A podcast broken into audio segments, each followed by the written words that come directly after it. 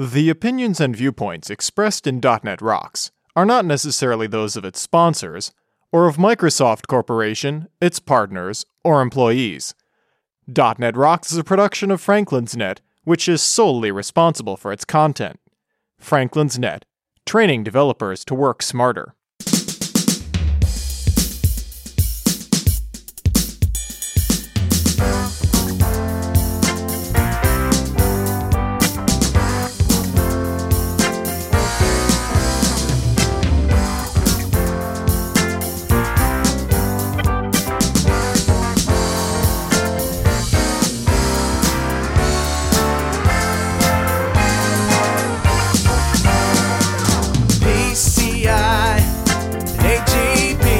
Rockheads.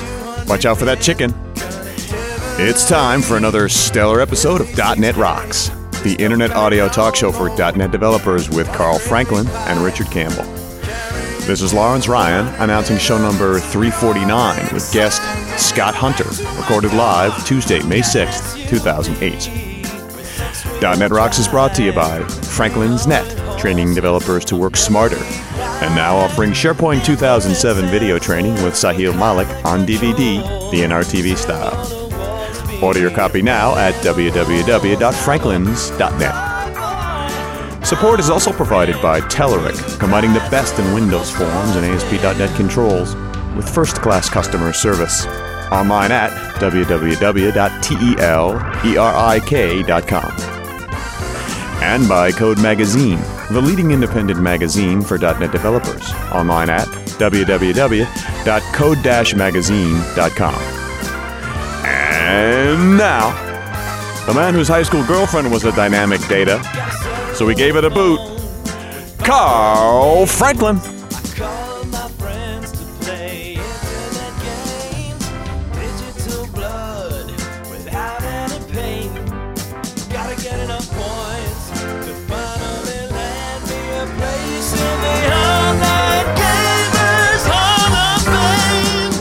Thank you very much. Welcome back to .NET Rocks. This is Carl Franklin. It's another week. Uh, Richard and I just got back from Tech Ed, but I'm doing the intro solo today, and uh, all I got to say is we had a fabulous time at Tech Ed, and uh, just great shows coming up that we recorded live there on the stage at the Tech Ed Online stage.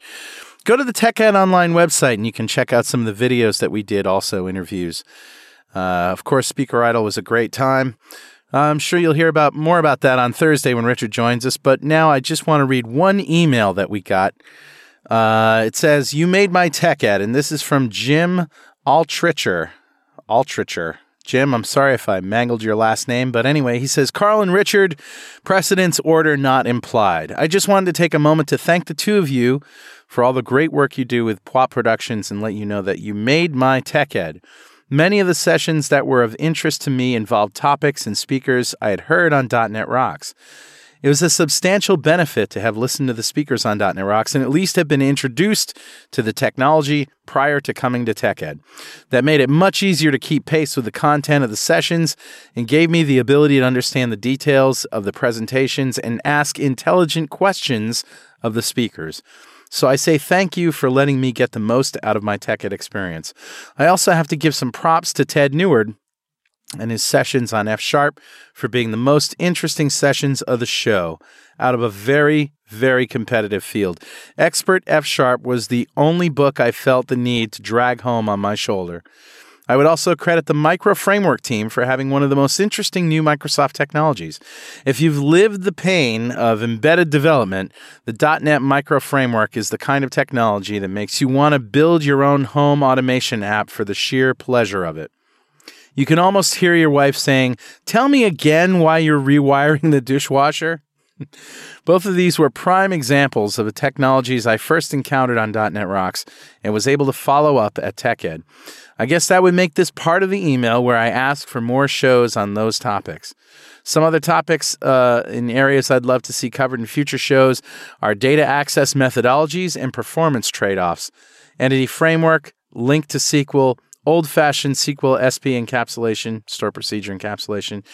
Each has its advantages. It would be great to hear a SmackDown format, which has gotten very popular, I might add, around choosing the appropriate data access strategy for your implementation in mixed mode systems. Thanks again and keep up the great work, Jim. Jim, what can I say? Thanks for the great feedback, and a .NET Rocks mug is headed your way. Richard, our guest today is Scott Hunter. Scott is currently a program manager on the ASP.NET team. He spends a lot of his time working on server side data, and dynamic data is the current feature around this area. Scott has over 20 years of experience in the software industry, with the last seven being focused on the .NET platform and building sites with ASP.NET. Welcome, Scott Hunter. Hi, guys. Another brilliant mind on Scott Guthrie's team. Are you part of the Ninja Army? Another Scott on the uh, Scott Guthrie team, yes. And one of entirely too many. One of entirely too many, yes. You uh you must really really love your job. If if I was going to work in Microsoft, I would want to work for Scott Gu. That's actually what brought me to Microsoft in the first place. Was uh, um, you know, if you look at the last you know couple of years of of how much um, this team especially has opened up.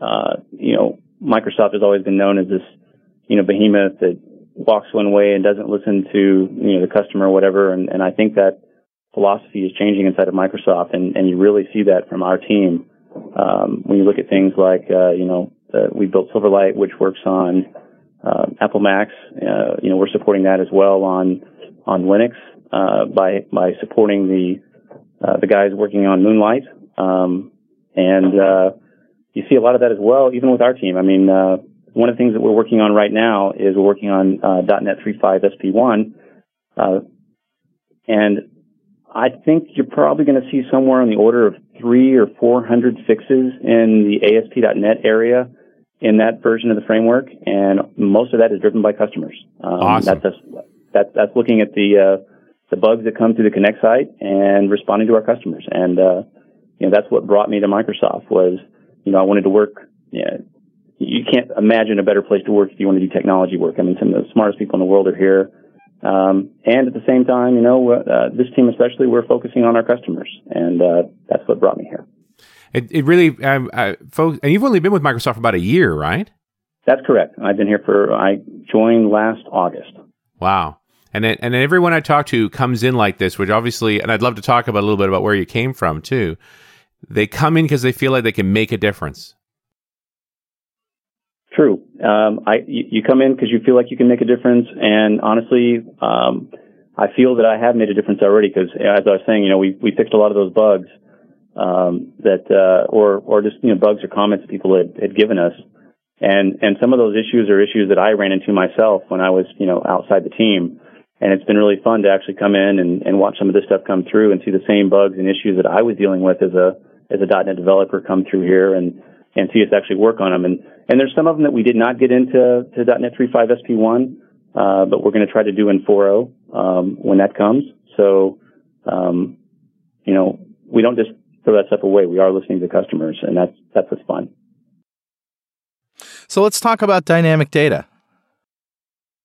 Yeah, dynamic dynamic data is. Uh, um, you know, but I want to I want to preface that, and and you know, there's a lot of talk uh, on our team right now about the uh, MVC project that's going on. Right. Um, um, and one of the things that we want to make sure that everybody's aware of is, is that um, MVC is is, an, is a is a framework for building applications in a different way than web forms has, has typically built um, applications. So with web forms, you've got the postback model, you've got the eventing model.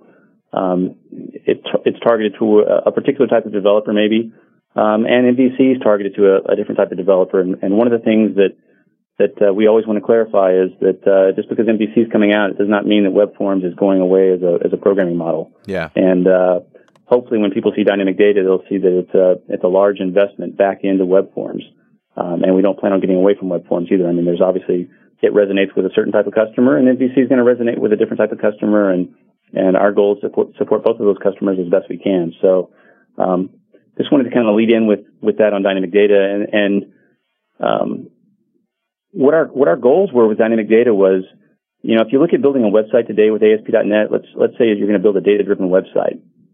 Um, you're going to start off with maybe a database.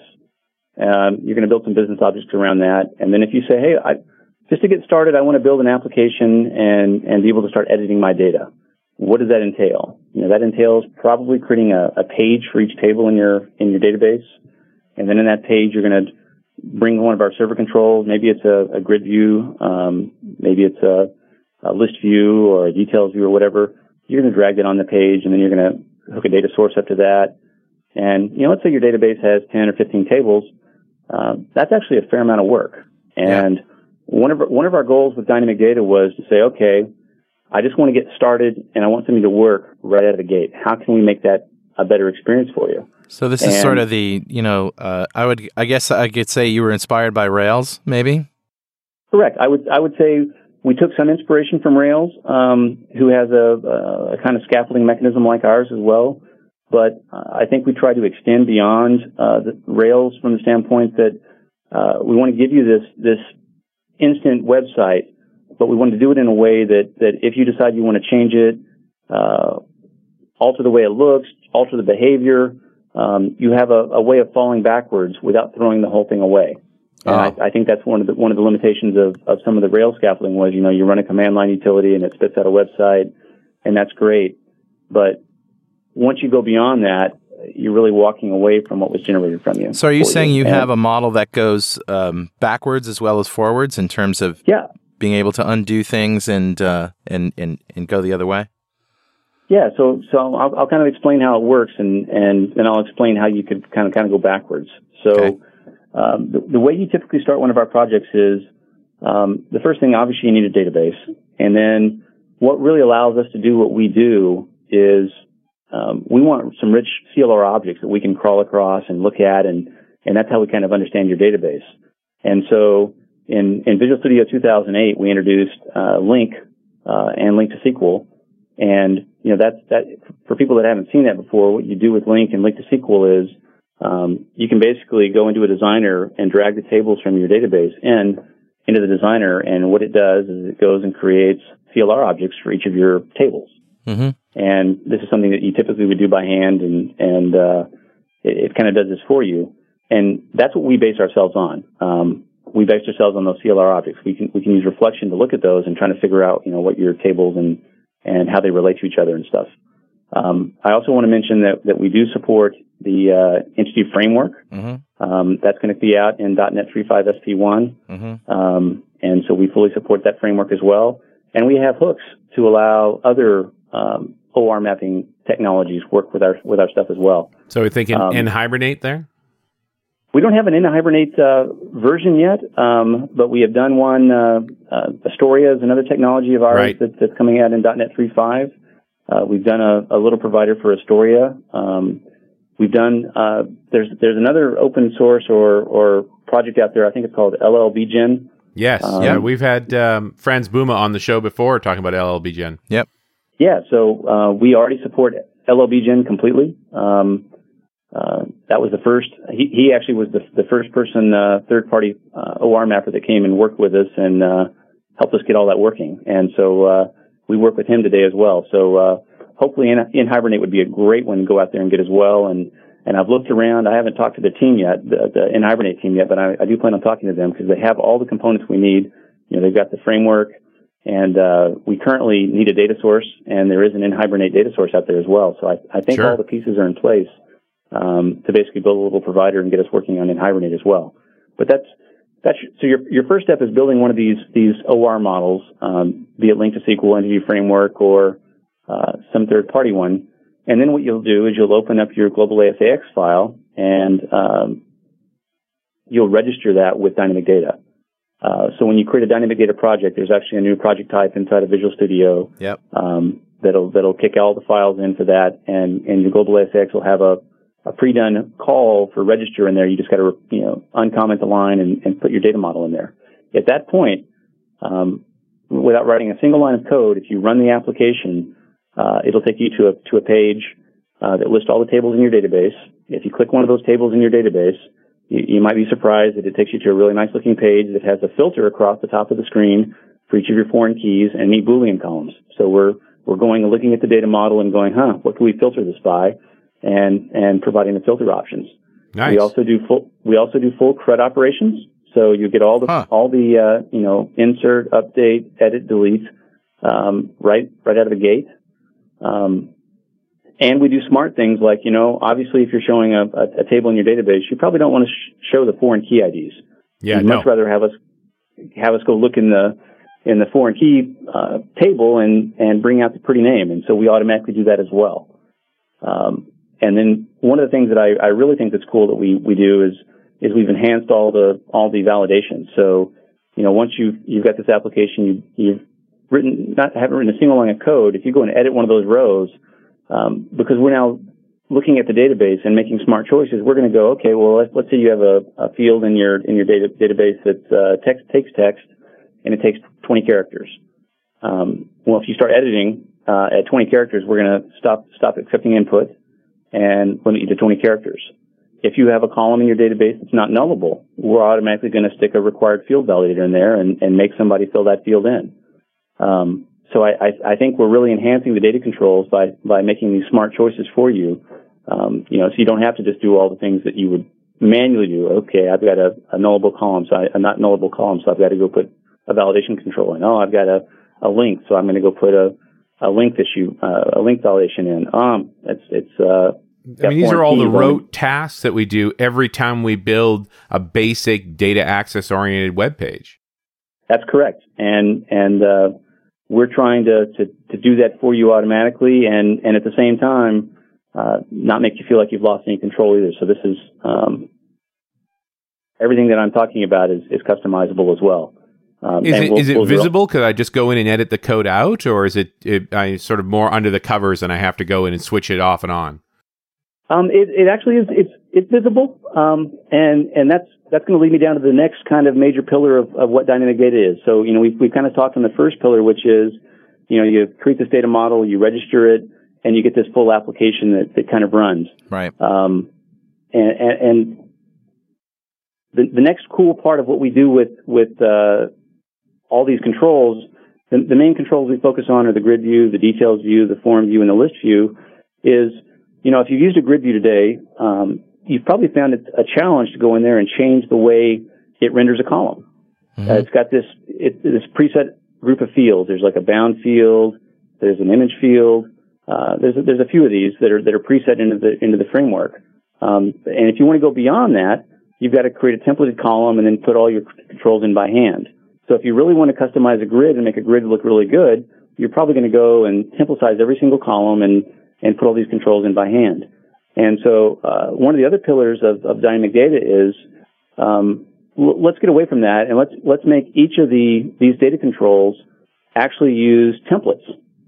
So what Ah, we've done good. is is is in a dynamic data application, you're gonna you, you could go in and there'll be a dynamic data directory in your project, and inside of that directory there'll be a directory called field templates. Well, that's the only way to do it. I mean, uh, if you're not using templates, you're really limiting yourself to the default behavior. So I'm I'm Correct. I mean, personally really happy to hear that. Yeah, correct. As you said, that's you know, in, in the past, a lot of our controls have been just so baked in that either it does exactly what you want, Or, you can't back do yourself, it, one or the other. Ex- exactly. You're you're you, or you back yourself all the way out, and you end up writing you know three tw- two or three times as much code Right. to accomplish the same thing. And so- creating all those templates for each column in a grid, especially if you've got a lot of columns, is tedious.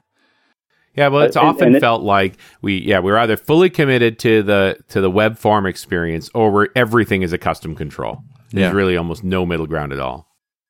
Exactly. I, I would I would agree. That's exactly the idea that we're trying to attack. And and you go, wow, that's not a big deal for one page, but my oh, database but huge 15 as soon as a site with any scope at all. That's correct. I mean, you 15 tables or 20 tables or 100 tables, and and, this, and the scope just goes, you know, as you said, through the roof.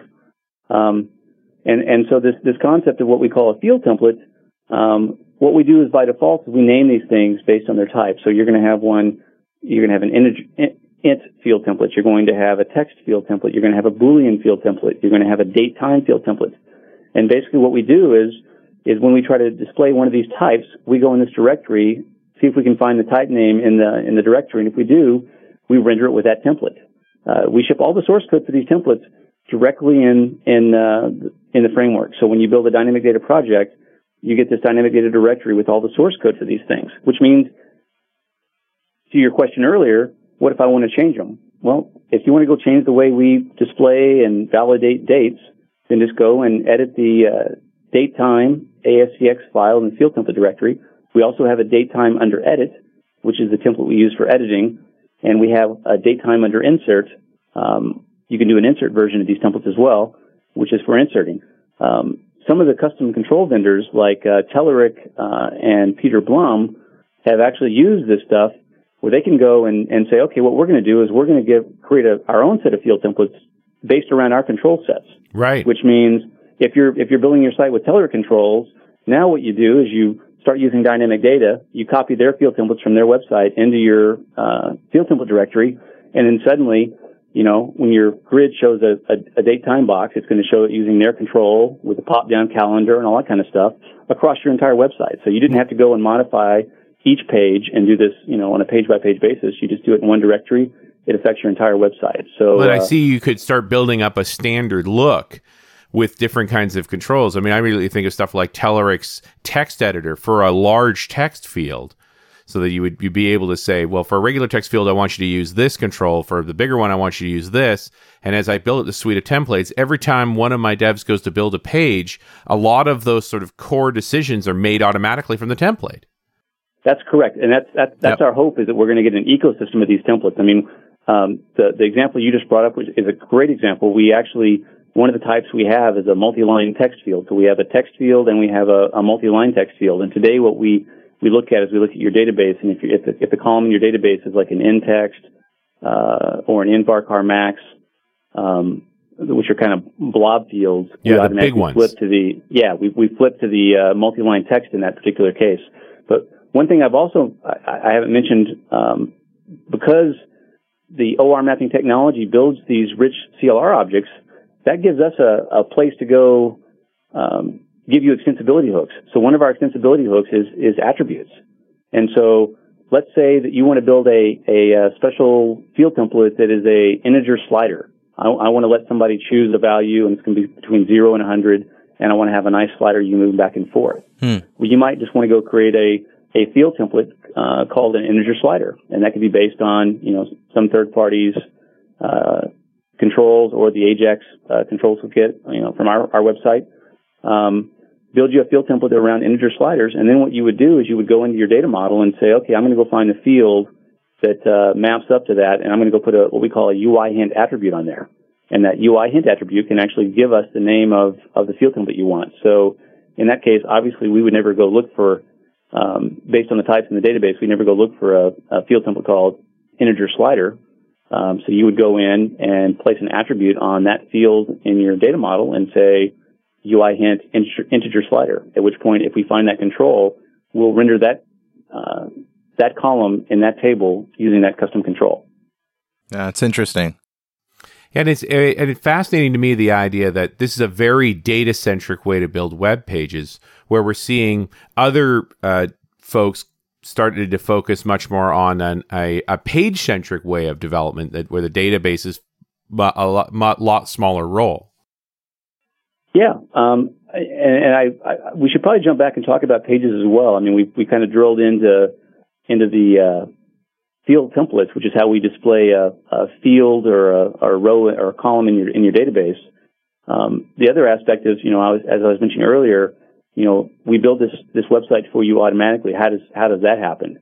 Uh, well, we also have another directory that we call page templates, and what Oh. a page template is is is a template for uh, a page. And so by default, we have two sets of templates in there. We have one called list details. Uh, the list details template is when you want to have like a grid in the top part of the screen and maybe a details view in the bottom part of the screen. And, and as you select something in the grid, um, it'll update the uh, details view in the bottom of the page, and you can edit in in both uh, both of the controls. Uh, and we also have a set of four other templates uh, called list, details, insert, and update. And those are for if you if you prefer the application style where you know I see a list and I click view or I click edit and it takes me to a separate page, uh, and that separate page uh, contains just like a, a details view. And so Right. a- out of the out of the box, we provide these these uh, five sets five templates. And when we build this site dynamically, that's what we're building the, the site on is, is off of these templates. So if you go and change these templates, um, it will affect the overall look and feel of your site, you know, across the board. So you effectively regenerating at that point, or is this done on the fly anyway? Th- This is all done on the fly. So everything I'm talking about so far is, is completely on the fly. And, and so, you know, we build all this uh, on the fly. And the first two customization points that I talked about are I can go and change how my fields are going to be displayed by, by modifying these field templates. And then I can change the way these global pages are going to be uh, dynamically created by changing these page templates. We also have uh, the next the next layer of customization is uh, we have a directory in the dynamic data directory called uh, custom pages. And so what you would do is, let's say your your database has a, a table called products. You would go into the custom pages directory and create a directory called products. And then uh, maybe for the, the best way to start this might be just go to our page template directory and copy those templates directly out of the page template directory into the uh, custom pages slash products directory. At which point you have a custom set of pages just for the products table. Um, this is really cool from the standpoint that, as I was saying earlier, earlier in our conversation, we let you back yourself out. So you know Right. you, you start off and modify the field template, then the global page template, and then you can go modify these things on a table by table basis um, using just traditional ASP.NET programming. There's no magic here. It's just a web page. You can go change it however you want. Hey, this is Carl, just taking a minute with a message from our friends at Telerik. Do you know how to build Web 2.0 Ajax applications with Web 1.0 components? Mm, that's right, you just can't. In order to have next generation web apps, you need next generation components. And that's exactly what Telerik has done. Their RAD controls for ASP.NET Ajax Suite is a huge pack of web controls built on top of Microsoft ASP.NET Ajax, which will add previously impossible performance and interactivity to your next project. Just listen to this. The new controls mirror the ASP.NET Ajax API, so development is straightforward. Client scripts are shared, so loading time is pretty much instant. And if you just set a couple properties, you'll be able to automatically bind to web services for even more efficient operation. After all, facts speak for themselves. The new RAD editor for ASP.NET Ajax loads up to four times faster than before. Similarly, RAD Grid handles thousands of records in mere milliseconds. So visit Telerik.com slash ASP.NET Ajax right now and download a trial. And don't forget to thank them for supporting .NET Rocks. Now, do you have do you have tools that let you model this stuff that you can reverse engineer the code, uh, or is it a Mm. one way? Is it a one way generation, basically point and shoot? What do you mean by one way generation? Well, uh, what I mean is when you when you're setting up your website and you pick your your database tables and your schema and you tell it what to do, and then you generate this. Um, is there any sort of model that um, you know, just a, a sort of a UI model that it that it uses to to uh, represent what it's going to generate, or you know, like the class builder, for example? Or does Well- it uh, does it just generate and then um, you know if you want to make changes you're actually changing the code? So there there is no generation.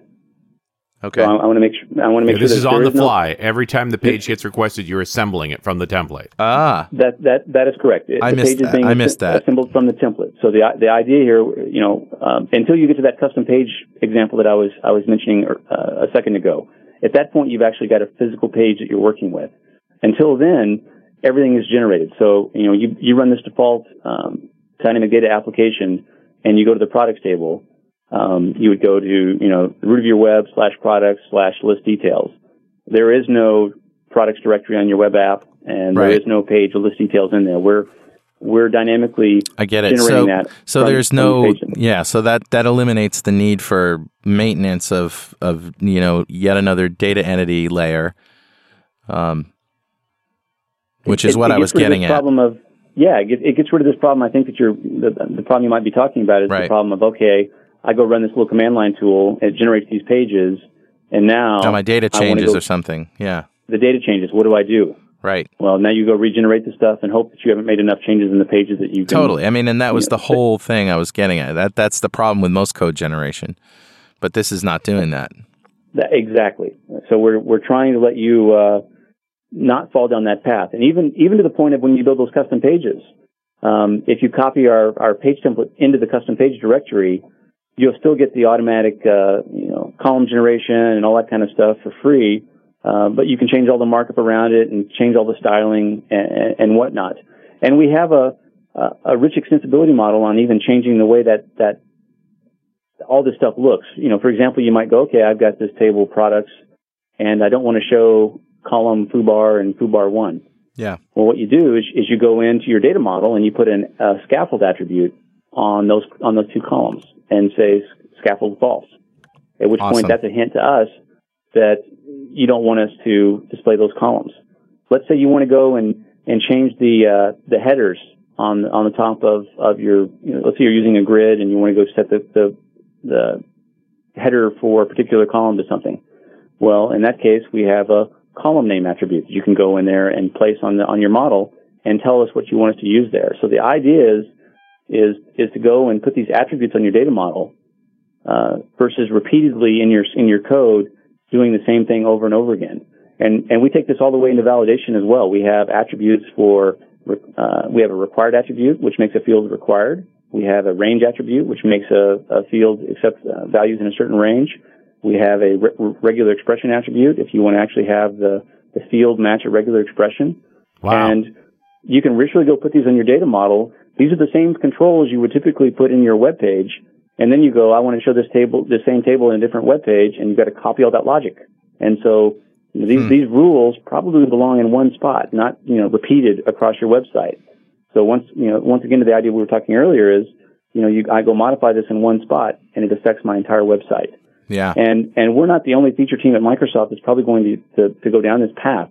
Um, all these attributes that I'm talking about, they live in a in a namespace which is system.componentmodel.data annota- data annotations, and they were specifically put in a namespace outside of system.web or system.web dynamic data because um, I think you're going to see that that's part of the future direction of where some of the UI generation and, and UI handling in in our Microsoft products is going to go, where you take these rich data models and you mark them up with uh, your attributes and stuff, and whether it's consumed by ASP.NET or it's consumed by Silverlight, uh, you get the same behavior. Scott, this all sounds great, but I keep can't help but think where are the gotchas? Are there any trade-offs that you uh, I, I could think of a couple, but before we dive into that, just one thing I need to clarify. okay? So, where exactly does the data model live? The data model can live wherever you want it to live. Um, if, if you if you I don't know how much experience you guys have with with LINQ to SQL or, any of your framework today, but typically what you'll do is you'll you'll start a project and you'll right click on your project and say add a new item, and you'll say LINQ to SQL classes in the case of of, of LINQ to SQL, and what it will do then is is create a uh, data model inside your project. If it's a website, it'll put it in app app under code. Um, but there's nothing preventing you from actually taking that, that data model that I'm talking about and putting it into a class library. So I Right. could I could actually add a class library project, inject my data model into that, and uh, then as long as I share that class library with my website, um, you can then register it in the website, and we can you know display it and use it. Uh, we also support more than one data model as well. I want to make sure that people don't go, oh, I've got to build everything in, in one uh, one data model. Um, dynamic data supports as many data models as you want, so we can we can talk to multiple models. But effectively, the model becomes the code, which is then read at execution to render pages from. That's correct. Yeah. So, uh, getting back to Carl's question, where are the gotchas? My number one concern right off the bat here is going to be performance. So um, obviously, the first thing people would go is, "Oh, you're doing all this reflection, and and what's the performance characteristic going to be like?" Um, we've done a lot of work on on on perf characteristics, and uh, kind of the way we did that is we we actually built up a web page uh, using all the same techniques that I'm I was talking about before, where we had imagine you have a website built with uh, LINQ data source, grid view, and you want to put filters across the top of the page for uh, all your foreign key columns. Uh, you want to do the, the name lookups for the uh, foreign keys as well, so you don't show the IDs and show the names. Uh, we've done a lot of a lot of benchmarking, a lot of performance there, and um, we can get ourselves in the in the dynamic generation case. We can get ourselves to within about uh, 10% of of native code. So if you wrote if you just written the thing from scratch, um, we're within about 10% of that. And I imagine which I is- caching is going to help dramatically. That is correct. We we basically we come up and as as we hit a hit a page the first time, we're going to go look at the data model. We're going to cache all the uh, the attributes from that data model one time, so we don't have to go out there and hit those things again. So we're doing smart caching uh, to get it to, to do that kind of stuff. Um, part of you know if if, if yeah, I don't think we'll ever get to 100% of, of native performance, uh, and, and part of that's probably because you know we're doing this this template driven uh, design where we're we're putting these these controls in.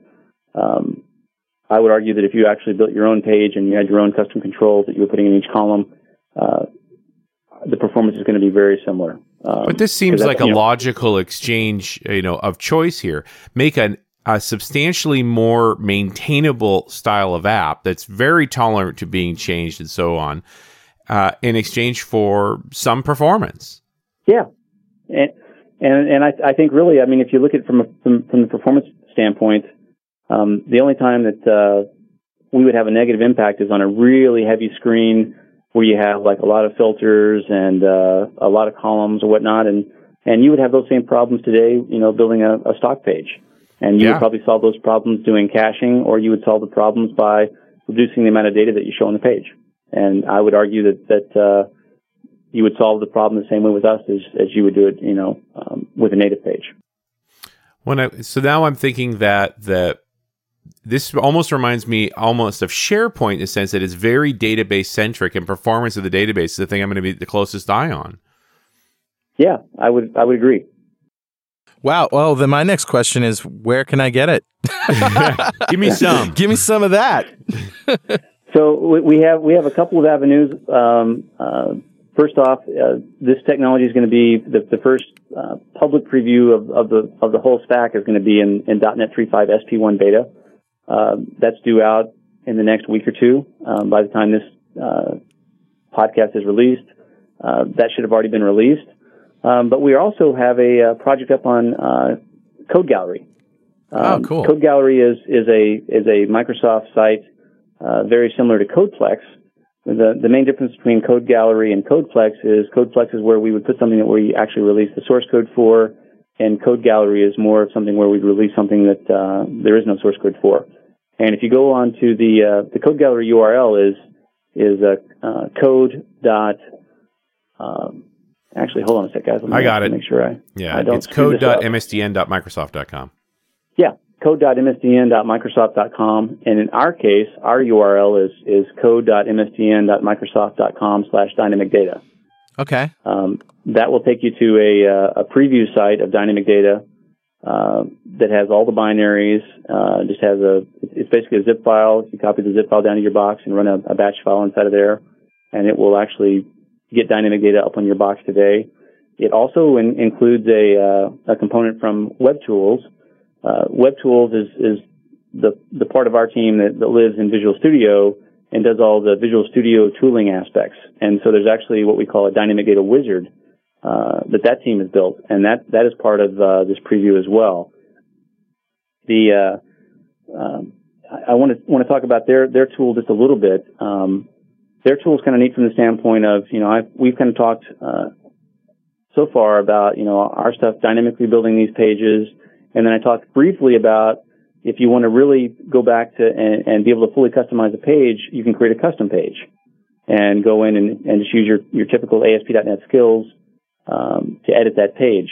Um, the Dynamic Data Wizard will actually build those custom pages automatically for you. So you can go in there and say, okay, for the, I've decided that in the in the products table, I want to build a, a custom page and, and go modify the source code by hand. And so you can go click, I want to go build a custom page, and you can say you can you'll be able to choose from a couple of styles. You know whether you want to let the CRUD operations be there. Uh, do you want to have uh, just a list or, or a list and, a, and the details in the same page? You can just set, check some boxes, and it actually does code generation. Okay. Um, it's still it's doing the code generation. It's still using our our our controls for the code generation, which means you get all the benefits of the field templates and stuff that I mentioned earlier. But it actually builds you a physical page, and and our hope is that that's for the developer that that uh, wants to actually work with the custom page, and it just gives you a kind of wizard to go through and, and create those custom pages that you can then walk in and and start uh, hand tooling. Obviously, you know because it's building a physical page, um, that brings some of the negatives that we talked about earlier of having physical pages. Um, but you know, that's the great thing about this feature is we offer you the choice. Um, you can go down the dynamic path, or you can go down the custom page path. That's that's kind of that fallback I was talking about earlier, where we start off and we go your your first lines of, of customization is probably putting metadata on your data model. Uh, your next line is probably to go and, and take your field template directory and put some cool controls in there to change the way we render columns and the way we do some validation. Uh, the next step is probably to go and customize the global look of your, feel of your application by modifying those global page templates. And then finally, if, if you really feel like you need to get down to the nitty gritty bare bones, uh, go and put a custom page in our custom page directory and, you know, you're, you're back to being a, a ASP, ASP.NET developer, uh, using all the skills you've learned over the last, you know, couple of years. Um, but you're still getting the benefits of our, our custom controls because, you know, we're doing the validation for you automatically and we're doing the, the fields, uh, field templates instead of, you know, just hard coding the, uh, the logic for the rendering. Scott, is there uh, is it easy to modify the templates to use ASP.NET Ajax? Is it as easy Sure. as I think it is? Yeah, actually, actually the templates, uh, by default ship with, um, update panels in them out of the box. So they're Huh. actually Ajax enabled, um, out of the box. Wow, great. So, are the control vendors going to have to build controls to work with dynamic data specifically? Um, you don't really have to build a control. What you Just do is, templates, is right? these these field templates that we talked about before. Um, all you would really do is they would go build a, a custom set of field templates, and a, and Right. a field template is, is a really simple control. Um, if you, it, it, it's it's uh, it's basically a custom control, um, but it has a, a base class. It's a, a, a dynamic database class, um, and then all you do, you can just drag whatever controls you want in there. And obviously, uh, we have two events that you need to hook up to. Is you need to tell us how to set the value to the control and how to get the value out of the control.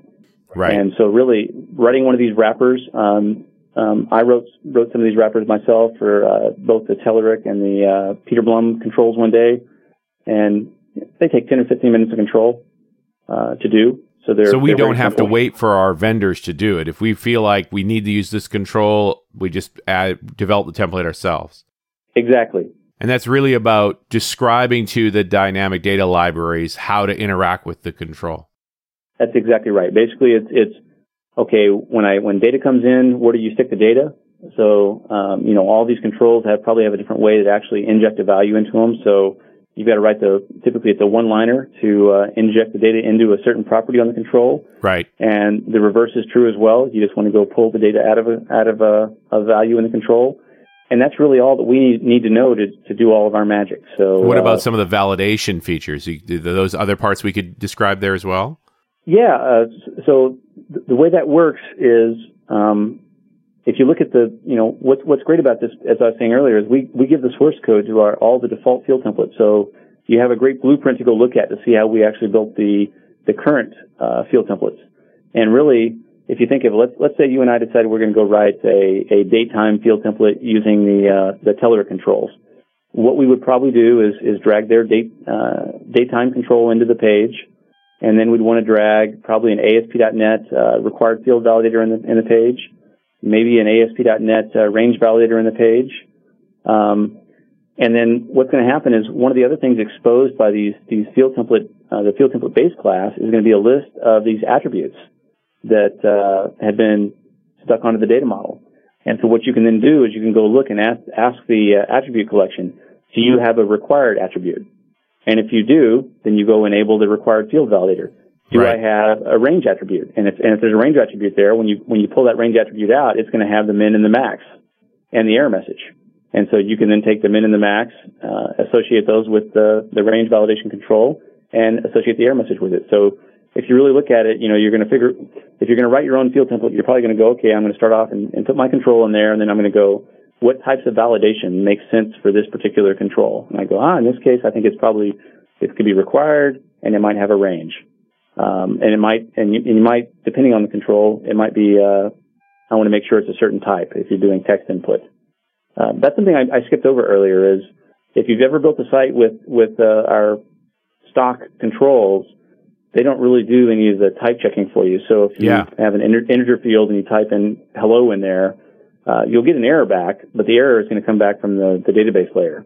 And right. It's, it's going to just get passed through, and it's not until the database, which hopefully has some checking in it, you SQL injection Mm-hmm. folks, is going to spit it back, and and you've you've had to pay the full cycle all the way there and back to deal with that.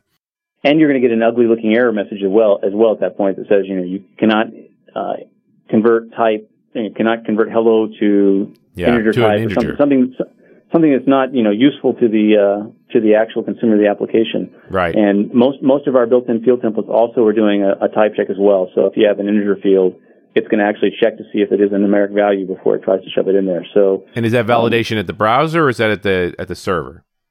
Um, it will be both. Um, we're, Okay. we're just we built all of our default field templates are, are built on the stock um, ASP validation control. So Oh, I get it, a- right. you know, there's a compare validator which we use for uh, the type conversions, uh, our type checking, and it's got both a client side and a server side. So uh, And also see where you put in range limits like that, where something like a slider control would automatically range to the limit.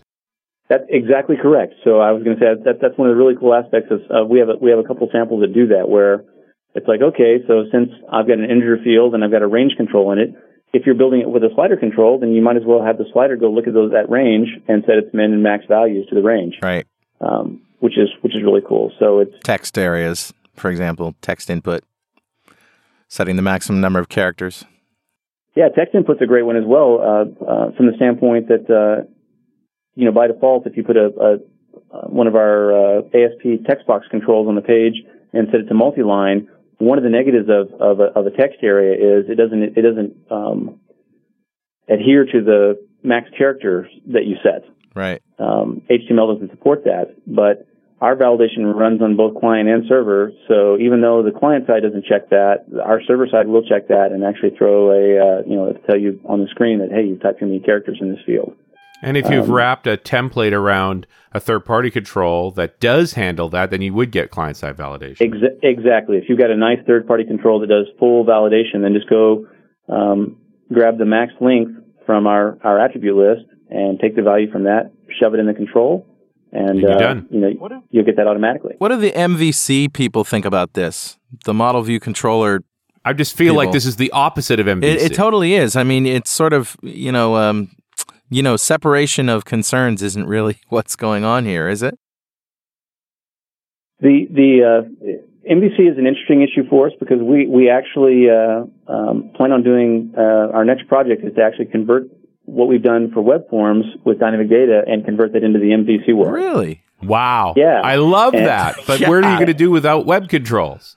And, Wow. and so that that that's you know if you really look at if you look at the MVC world, um, there really isn't a control model today, and, and Right, that's got right. its pros and its Yeah. and its cons. Um, and with with not having a control model, you, there's not a, there's also not a validation model as well. Right. Right. And so once once again, we we want to stick with our uh, one of the one of the premier basis around this dynamic data and and some of this data model driven technology that we're working on at Microsoft is that the way you should do some of this stuff is you should go and take your data model and put these attributes all over your data model, um, which means you know once they're on the data model. Uh, there's nothing that prevents us from exposing that same information to MVC. So when you're building a, a view in MVC, um, it can go and ask the data model for the length of a field. It can go ask it if it's required, and then make make the same right choices as well. So uh, I think what you're going to see is you're going to see something uh, where we're going to have some like helpers um, that you can actually place in, in an MVC view uh, that will do basically the same kinds of logic that I was talking about before to be template based. So um, maybe I've got a, uh, a table that's associated with a with a view in MVC and and uh, or a controller, and when I'm in, when I'm in my view, I might want to say uh, I want dynamic data helper to uh, display this field, and we'll go through and, and look up the template just like we did in the web forms world and inject the right HTML in there. Obviously, it won't be using any controls; it'll just be raw markup. Um, but we can build some some smarts into that raw markup. We can do edits and and in the case of doing an edit, you know, we'll do the same validation that I, I was talking about earlier. Uh, that might mean that we're using Ajax to do the client side uh, stuff, and then for our server side stuff, we'll be using the same you know server side checks we were that already existed that we're using in the web forms world. So uh, it's going to be an interesting mix uh, to see how how we can blend this in. and that's really to me where where this stuff really starts looking more like the the Rails stuff. Um, It does sound like a non-trivial challenge to get all of that working on the MVC side to get those templates set up. But it, You the sorta nice thing to here is it invent feels like. I have a lot of choice. However, I would like to create those uh, validation solutions. I could do it. That's correct. We're not going to force you down any particular path. You know, we're not going to require you to do a post-back model or uh, require any of that stuff. Obviously, from our standpoint, um, the web forms version was very easy for us to write because we got a lot of that stuff for free. Right. And so the, the field templates in the MVC world are going to be uh, quite a bit more complicated because they're going to just be generating raw HTML markup. And um, as I said, we will do client-side validation. I'm, I'm pretty sure. And, and well, be because just, it you know, can be done in, in JavaScript and so forth, it's just a question of are you going to put in the work to make the template that would do it? That's correct. And and we are we are that's our goal is for for version one of that is I, I really hope this, that, that we can get the validation both client and server side to be completely on par with the uh, the web form version. And- yeah, and I, I don't imagine that's going to happen next week or anything, but uh, it it is a possibility, and it, and it looks very interesting. Interesting way to approach the problem.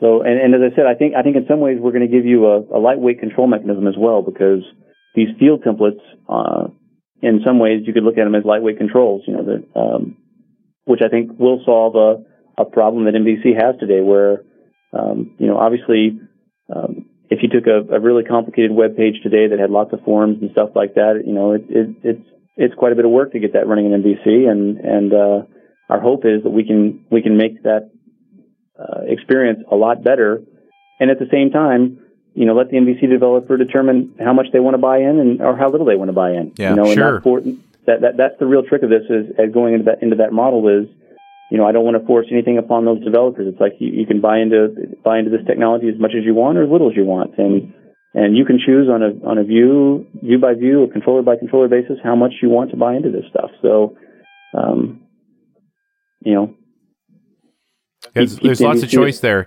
I think you know another key element that I think the MVC folks are very focused on is this testability, separation concern point of view, and uh, I think templating looks does approach that problem in a different way. Yeah, that's that's obviously going to be one of our challenges is trying to make sure that these templates, you know, are all testable.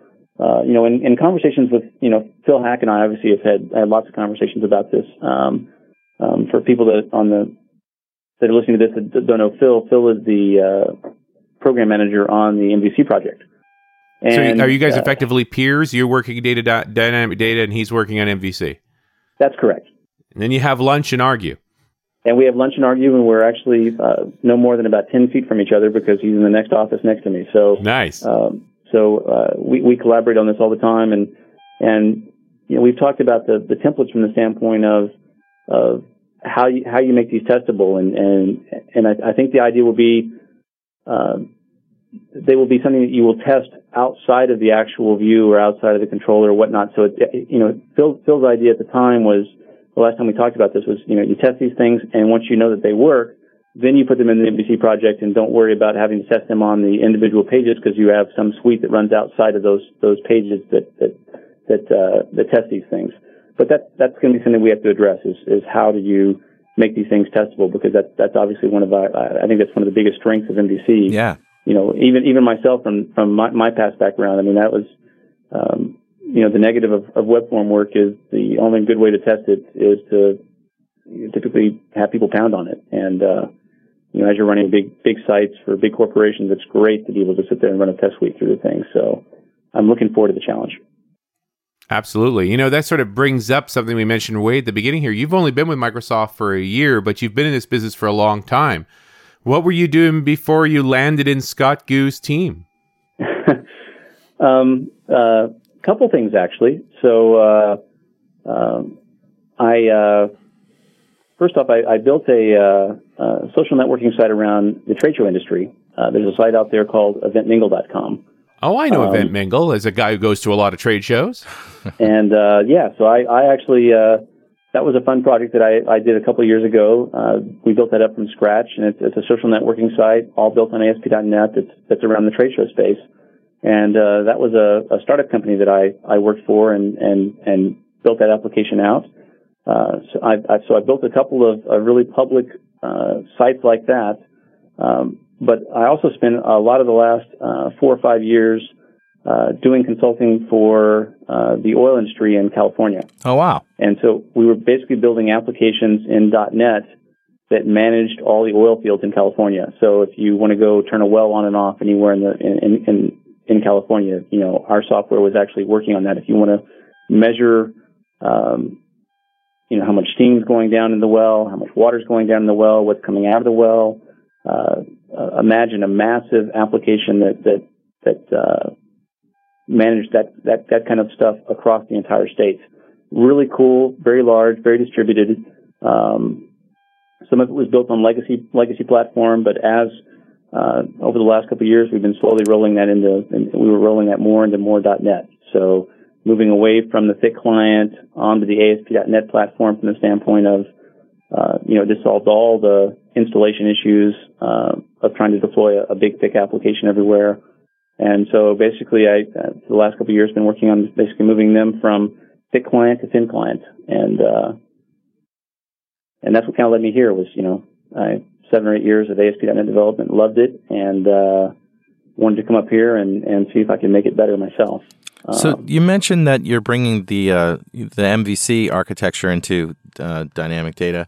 What other things do you have in your bag of tricks that uh, that you can actually disclose about your plans for the future? Um, some of the that, that's obviously one of the, the major mainstream points of our of our plans for the future. Uh, something else that I think you can see us us working on in the future. Um, we're going to work on uh, some of the, the, limitations of web forms uh, that we know today. Um, one of those is, you know, it, one of the negatives of web forms and one of the reasons that people might be driven to MVC is is these ugly IDs. Um, yeah. So I know we have some we have some work going on to uh, try to give web forms users control of those IDs back, so you can uh, form one. Yeah. Uh, uh, solve some of those issues. from from my standpoint, you know, from a data driven standpoint, one of the things that you're going to see from us is uh, one of the negatives of grid view and some of those controls is, um, the amount of view state that they generate if you if you leave view state turned on. Mm-hmm. And we're going to work on trying to uh, make those controls work better with view state off completely. There's still a, a, couple of issues with, with some of those controls with view state turned off, and we're going to address those. Um, we're also going to focus on um, if you look at uh, the new database that's coming out of Microsoft Katmai um, hmm. and the Entity Framework which is a fancier OR mapping technology than LINQ to SQL. Um, Entity Framework's exciting from the standpoint that if you look at LINQ to SQL, the negative of it is it only works with SQL Server. Um, it doesn't right. work with any other databases right now. And, and, and, one of the big strengths of Entity Framework is it's going to go out and work with uh, pretty much any database. Um, but Entity Framework supports uh, some concepts that LINQ to SQL doesn't support, and that's it, it supports things like many-to-many relationships. Mm-hmm. And so we're going to look at, at trying to make data controls that, that, that support many, many to many relationships better. Um, something else it supports is, is uh, non-rectangular data, um, where you can actually have, you know, a table that, that, that Framework brings back and it could have managers and people and employees. Sort of a flat uh, view. You know, yeah, we got to, we have to, we have to find some way to take our existing data controls and allow them to display that data. Yeah. Uh, in a, in a better way. And, and another exciting aspect of the Entity Framework um, is it also supports complex types. So, hmm. you know, right. now imagine that you have a, a, a person and a person has a home address and they have a work address, and each of those has all the address fields. You know, how do we bring that into our existing data controls today? Right. And, and so I, I, think a lot of some of the some of the emphasis you're going to see from us, you know, other than the MVC dynamic data work, uh, you're going to see us, you know, trying to trying to solve some of these other features that, that we get from the newer databases. You know, uh, um, Scott, you brought up a couple of times things like view state and, and the database access requiring, you know, some caching to get the most performance out of it. I can't help but thinking of uh, Strange Loops Box, which is a company Richard's involved with. They, they have an appliance for uh, that's smart about .NET, and it sits between the your uh, router and your web farm and sort of inspects the stuff that comes through and strips out the view state and does dynamic caching and things like that. Richard, don't you think? I mean, you must have thought of it too during this. Oh, whole- I was thinking that. I just wasn't going to say anything. I was thinking, wow, dynamic data is Strange Loop's friend. Yeah, I was just. And if you don't know what Strange Loop is, you can go to strangeloopnetworks.com and uh, check it out. It's an amazing appliance.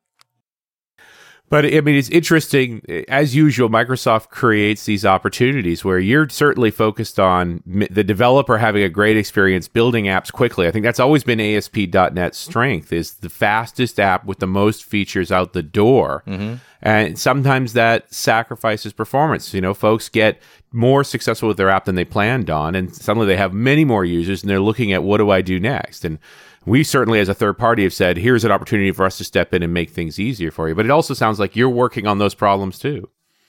Yeah, well, I mean, obviously, the, the the one area of that problem that I, I want to work on is is I is is there's some there's some known issues with like grid view uh, with view state turned off, Right. and you know I, I I can't solve the size of view state all those issues, but but I, I can try to make it work if you want to work, turn it off. I, I want to make the controls work better, have higher fidelity with that stuff turned off, Yeah, and that's that's right. obviously a uh, something we want to work on, and and even maybe um, if if view state is turned on, uh, find a way to to not put as much stuff into view state. I mean, if you look at a grid view today, you know it piles a, a whole ton of stuff into view state, and uh, maybe you don't need all of that. Maybe you just need the data in view state. You don't need the uh, properties from the controls. Maybe you need some way of, of, of having an opt-in where you can actually determine, you know, which stuff goes into view state. I mean, that's, uh, I think that's one of the things that, that, that we regret that we turned view state on by default. Um, uh, because, you know, people don't understand it's even there and don't even know about it. And, and, you know, you can obviously, you know, it sounds like you've already got an appliance that, that helps with this, but, you know, you can obviously improve the performance of an application by turning some Sure. of this stuff off. Right. Well, Scott, uh, it's been a fascinating hour. I've, I've enjoyed uh, learning about dynamic data, and I'm personally downloading it right now, as a matter of fact. as soon as you gave me the URL, I started downloading it. So I can't wait to get my hands on it. Thank you very much for joining us. Thanks, guys. Okay. And we'll see you next time on .NET Rocks.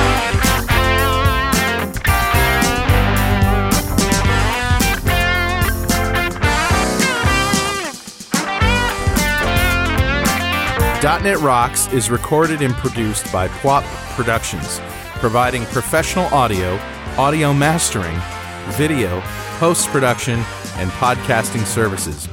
Online at www.pwop.com.